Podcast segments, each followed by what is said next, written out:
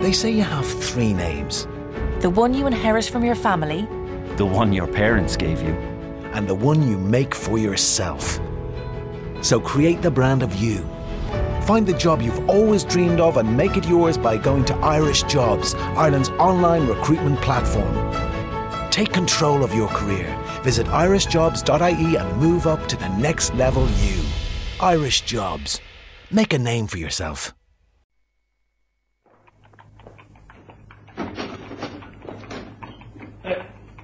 Hey, anyone in here? Anyone mucking around in these stables? Ah, come on now, I can see you there in the shadows. Come on, show yourself. What are you going to do about it? What are you doing here? These are private stables belonging to Mr. Paul Chester. Too bad. I just lost my way, that's all. Sorry, bye for now. Now, wait a minute, wait a minute, wait a minute. That ain't good enough. I'm sending for the police. You won't cause any trouble if you're wise. No? Well, we'll see about that. You asked for it, mate. Right. Oh, yeah.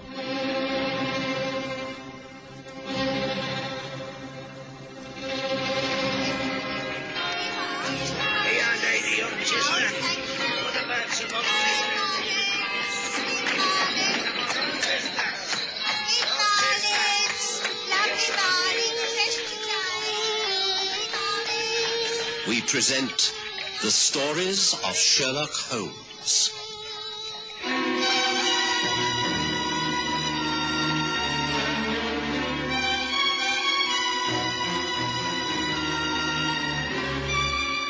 The Porter Mews mystery.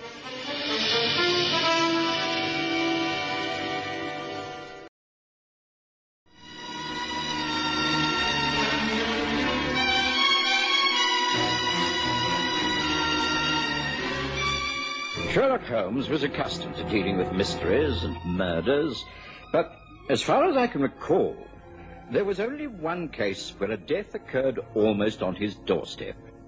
You see, running parallel to Baker Street is Chiltern Street, and in between, at the back of number 221B, there is a small mews, Porter Mews. The stables are clearly seen from our back bedroom windows. Number 108 Chiltern Street is owned by Paul Chester, an Under-Secretary at the Admiralty.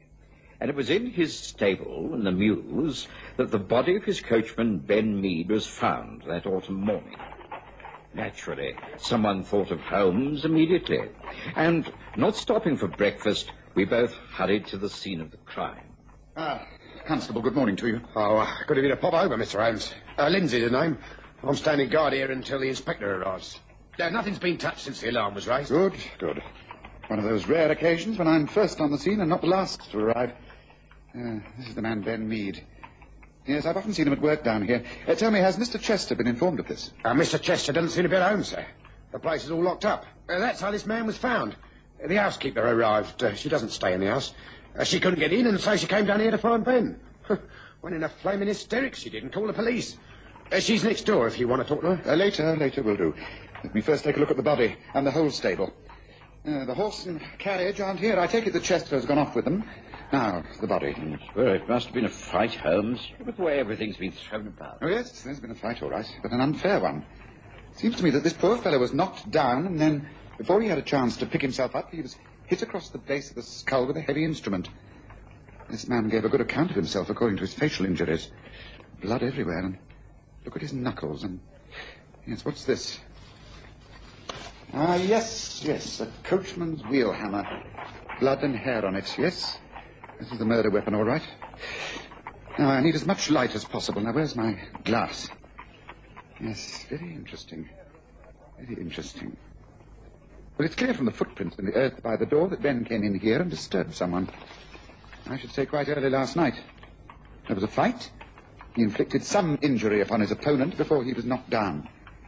He was meaning I should think, about here when the fatal blow was delivered. Yes, I think I'd like to go over everything alone, if that's all right with you. And then, when the inspector arrives, you can send him up to my rooms, Constable. I think I can put him on the right track straight away. Oh, uh, that's a relief to know, Mr. Holmes. Lucky to have you on the spot, so to speak. Uh, I'll tell the inspector straight away.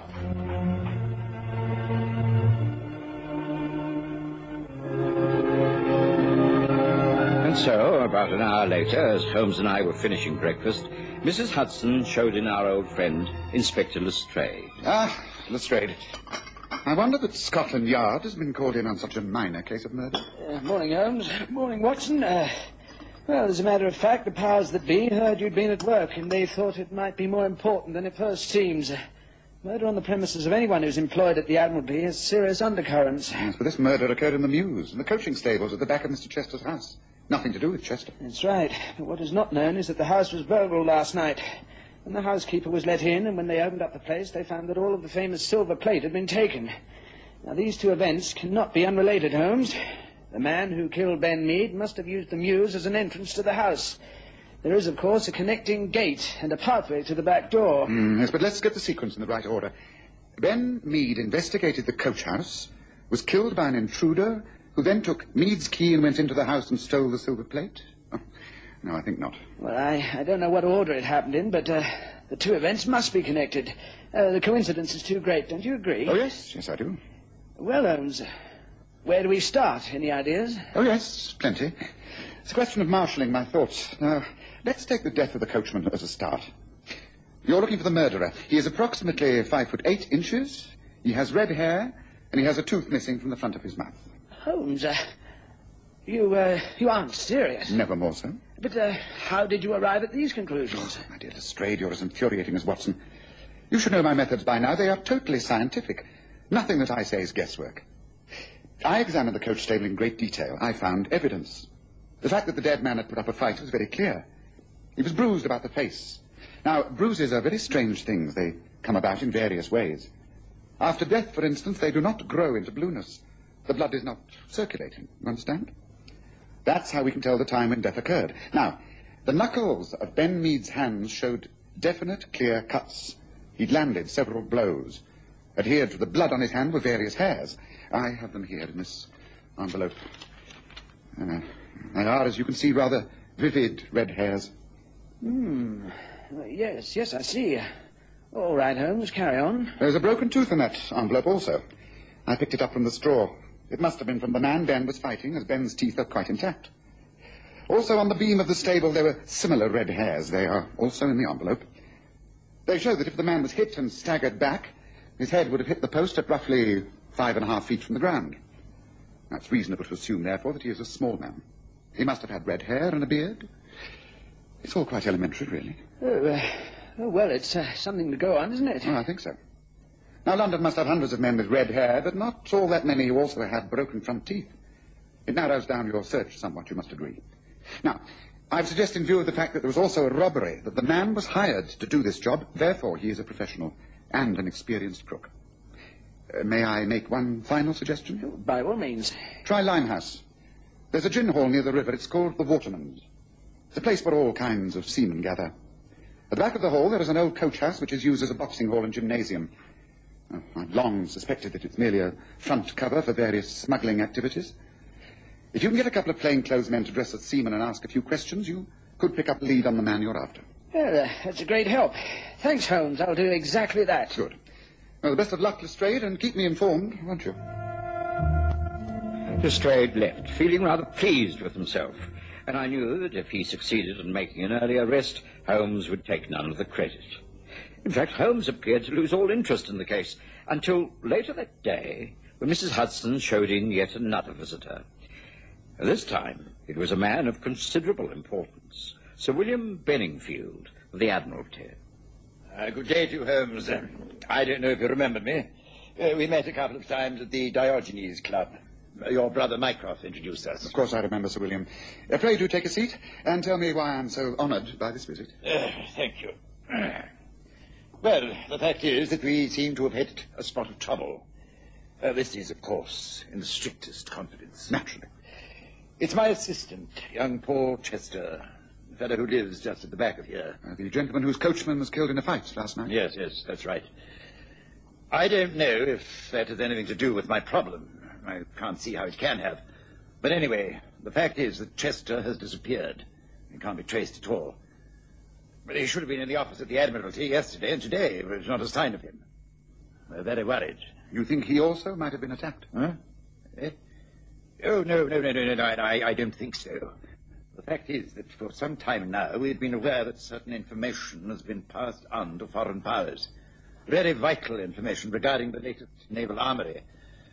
As you know, we in Britain pride ourselves on our secret service as best in the world. Information coming back to us leads us to believe that someone in the Admiralty has turned traitor. Hmm. And you suspect it's Paul Chester? Oh, grave accusation, Holmes. I hardly like to put it in so many words, but the possibility does exist. Uh, recently, I've been watching Chester. Only he and I have the keys to the safe where the codes are kept. Very few of us handle the top secret stuff. The codes are continually being changed. Now, I know Chester has been at work on certain papers. I am reasonably sure that he has been passing copies on to a contact in Austria. Your brother, Mycroft, is over there at the moment and has confirmed that the information is being leaked out there. And you think that Chester may have got wind of this, that he might be aware that you suspect him? That's right. I fear that he may be skipping out of the country with the latest plans. It's important that we find him and stop him. You say that he's been missing for two days. And he could easily be aboard a ship or even across the channel. Could be. But we must check. The point is, Holmes, will you help us? I'm sure Mycroft would wish you to. Yes, yes, of course. I shall do everything I can, Sir William. Yes, this case is becoming extremely interesting. Yes, I shall do everything I can.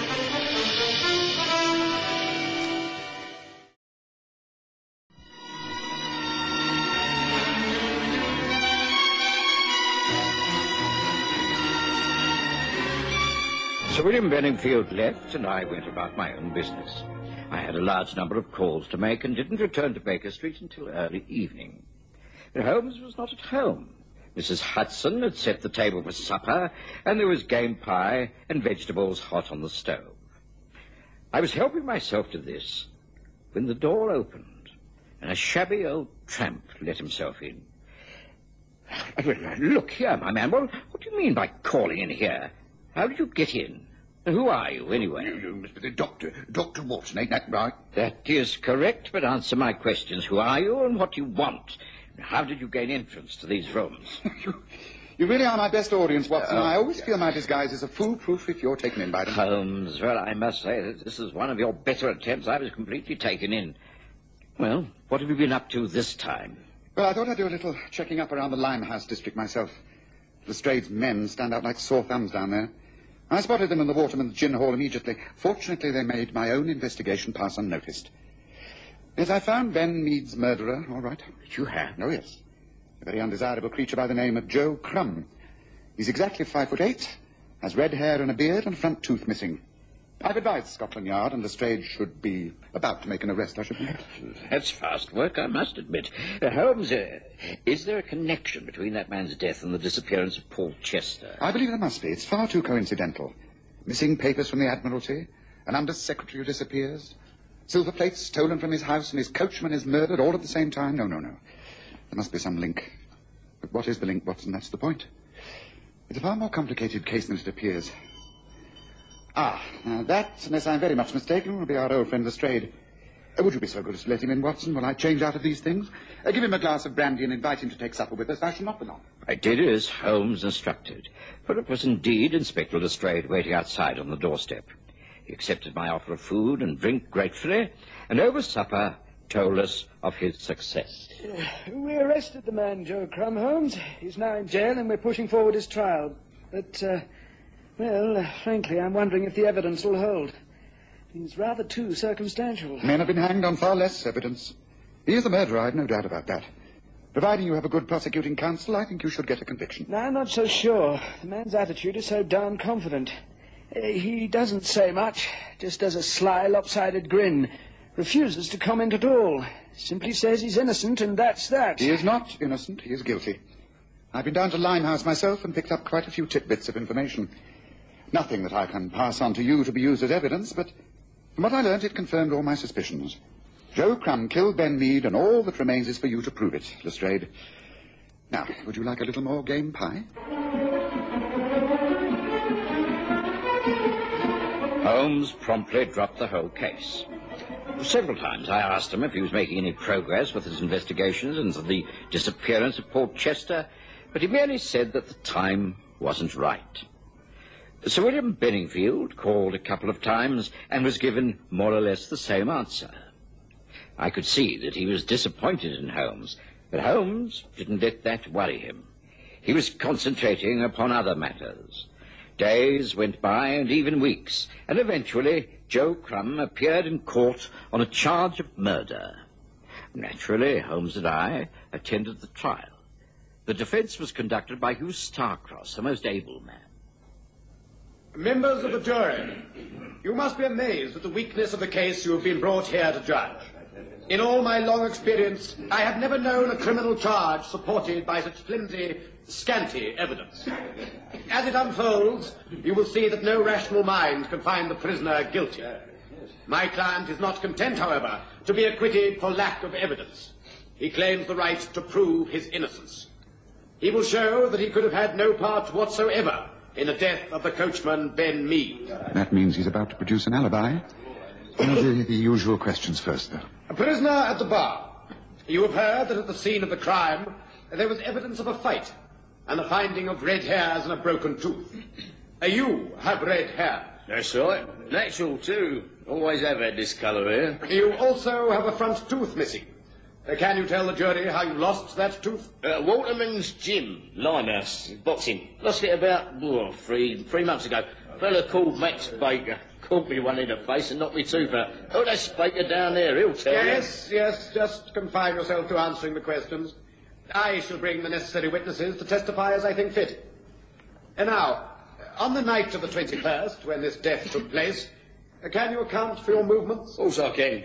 I was at, I was in the Waterman's till about ten o'clock. Then I went across to the pub. Three ducks. Stayed there till closing time, playing darts. Then uh, went with the landlord to play poker. Had an all-night session. I won quite a bit too. Hmm. And now we shall hear the confirmation from the landlord. Yes, he'll now be called. That's him, that large, fat-faced man with the black hair smarmed down. He will testify for Crum. Holmes, you seem quite pleased that things are going so badly. This continues, then Crum will be acquitted. Oh, yes, yes, I should think that's almost certain. Well, I think there's very little need to stay and hear more, Watson. The jury won't take all that long to make up their minds. We may as well go and get ourselves a cup of coffee, I think, don't you? Gentlemen of the jury, have you arrived at a verdict? Do you find the prisoner guilty or not guilty? Not guilty, my lord. Naturally, I was greatly upset, and so was Lestrade. Scotland Yard had been made to appear rather stupid. He was far from pleased and very much inclined to blame Sherlock Holmes, who was quite unimpressed by the whole of the proceedings. In fact, later that evening, he seemed rather pleased with himself. Tonight, I think we can actually move on the case, Watson. Uh, I, I, I thought it was all over. Crum has been acquitted. Well, you may have been right in thinking him guilty, but he's got away with it. Not entirely, not entirely. He has been made to reveal his hand, and I think now we can step in and solve the whole mystery. I've asked Lestrade and his men to meet me later. First, I have to send off a few telegrams, one to Mycroft in Innsbruck, another to the landlord of the Three Ducks, and a third to Sir William Benningfield. Then we journey to Limehouse, suitably clad, of course. I'm sure I can find an old suit that'll fit you, Watson, and a large cape with a pocket that can conceal a revolver. You want me to come with you, or you think it might be dangerous? That's right. I've been inactive for long enough. This time things were brought to a head, don't you agree? Come, make preparations.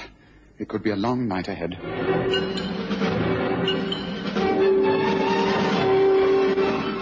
And so, on a rainy, windy night, Holmes and I took a cab to the east end of London and made our way by foot to the Three Ducks public house.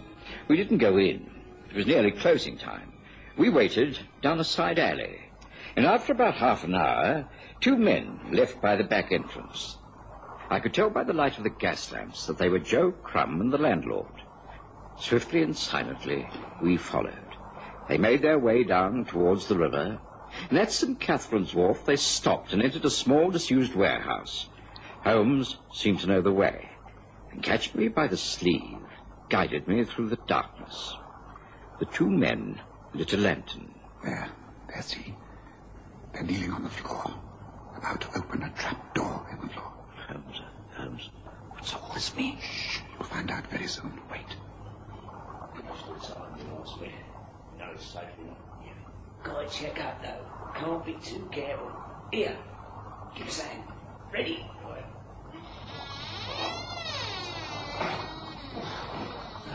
See, still there. Sounds like no chance of anyone discovering him under the floorboards. All we've got to do is put him in the chest. Come on. Right. Ah. Right, that's got him. Close him in. Good. Now, tomorrow, going to pull the Santiago Star.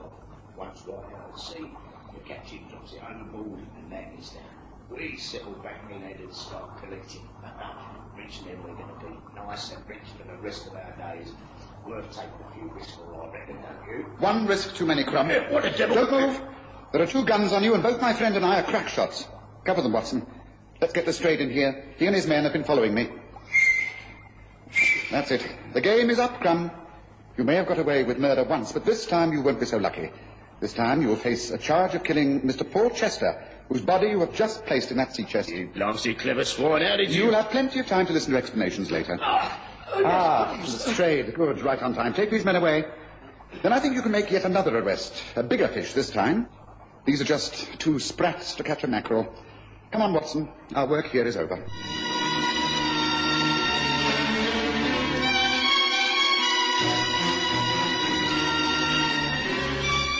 After the arrest of the two men in that warehouse, events moved at a bewildering pace. The body of Paul Chester was found, wrapped in canvas. It was clear that he'd been murdered, his throat cut from ear to ear.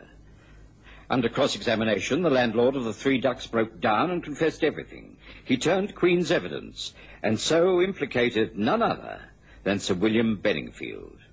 Holmes was not at all surprised. You see, it was Benningfield's whole idea. It was he who had turned traitor and was passing on the naval secrets. Paul Chester found this out and was ready to expose him. So Benningfield had to get rid of him. The plan was to burgle the house in Chiltern Street, steal silver plate, and then send a message to Chester where to find it. Chester was lured to Limehouse, where he was killed, and his body placed beneath the floorboards of the warehouse until it could be shipped aboard a boat and dropped out at sea. Unfortunately, Joe Graham was discovered by Chester's coachman, who was killed in a fight. I knew that it was the beginning of the case and not the end.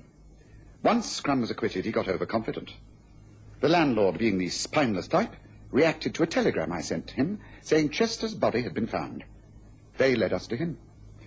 My brother Mycroft is due back in England straight away. He'll deal with Benningfield. I think our job is over, Watson. So much for the Porter Mews mystery.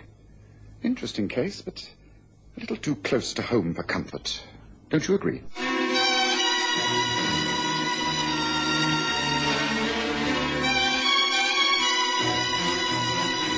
Listen again next Sunday to The Stories of Sherlock Holmes with Graham Armitage's Holmes and Kerry Jordan as Dr. Watson.